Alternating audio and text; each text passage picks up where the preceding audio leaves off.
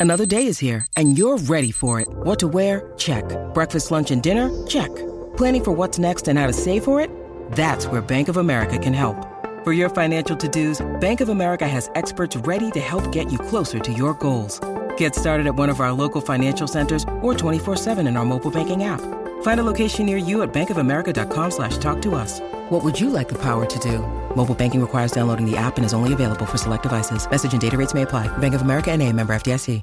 Something I noticed in the Book of Boba Fett, Episode 5, was a very familiar ship that we haven't seen for decades the Scimitar. Now, this video isn't to state whether this is a fact or not, rather a theory, and I noticed some other fans calling this out as well. Is this the Scimitar?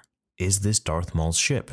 I mean, this episode of the Book of Boba Fett was filled with Episode 1 Easter eggs and callbacks, so I wouldn't be surprised if this was actually Maul's ship put in there. So let's assume it is, Let's talk about it on the pretense of that. If we go to the end credits where the concept art rolls in on the Halo City, we see this ship in the far right top corner. Now, while it is possible that there are several models of this same ship, I don't think the concept artist would put in such an iconic ship just for giggles. Much like how in Revenge of the Sith we see the Millennium Falcon on Coruscant, this ship here, I think, is actually Maul's scimitar. So, is this Darth Maul? No, of course not. He's dead. But who I do think it is, is Qi'ra, Maul's apprentice, and the leader to Crimson Dawn. I believe this little Easter egg is something not to be glossed over. I think Crimson Dawn is the one funding the Pykes and really the power behind this whole show. Now, I think what's going to happen is Thrawn controls everything, just kind of like the Thanos of Star Wars, and Qi'ra is like Hela, or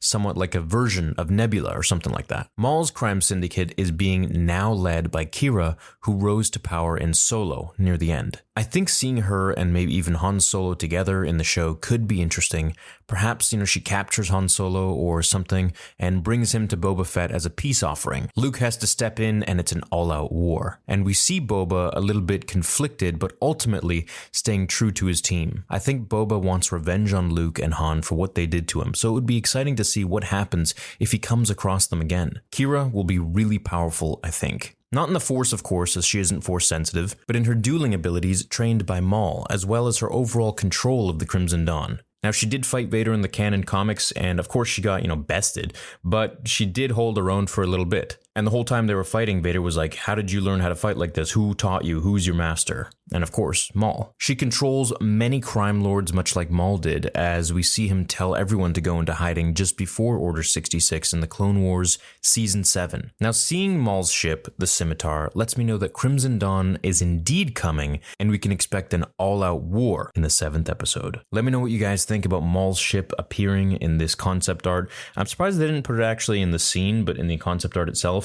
And mind you, look, it could just be that the artist really likes the scimitar and was like, "Hey, I'm just going to put this in there for, you know, like a scale to how big the actual Halo City is. And if he did that, well, okay, cool. But I mean, I just feel like we've gotten a lot of hints here and there of Crimson Dawn possibly returning. So I wouldn't be surprised if Qi'ra is actually the one behind everything, and we just missed her in the Mandalorian inspired episode. I'll be reading your comments below. I'll catch you guys in the next video. Until then, remember, the Force will be with you always.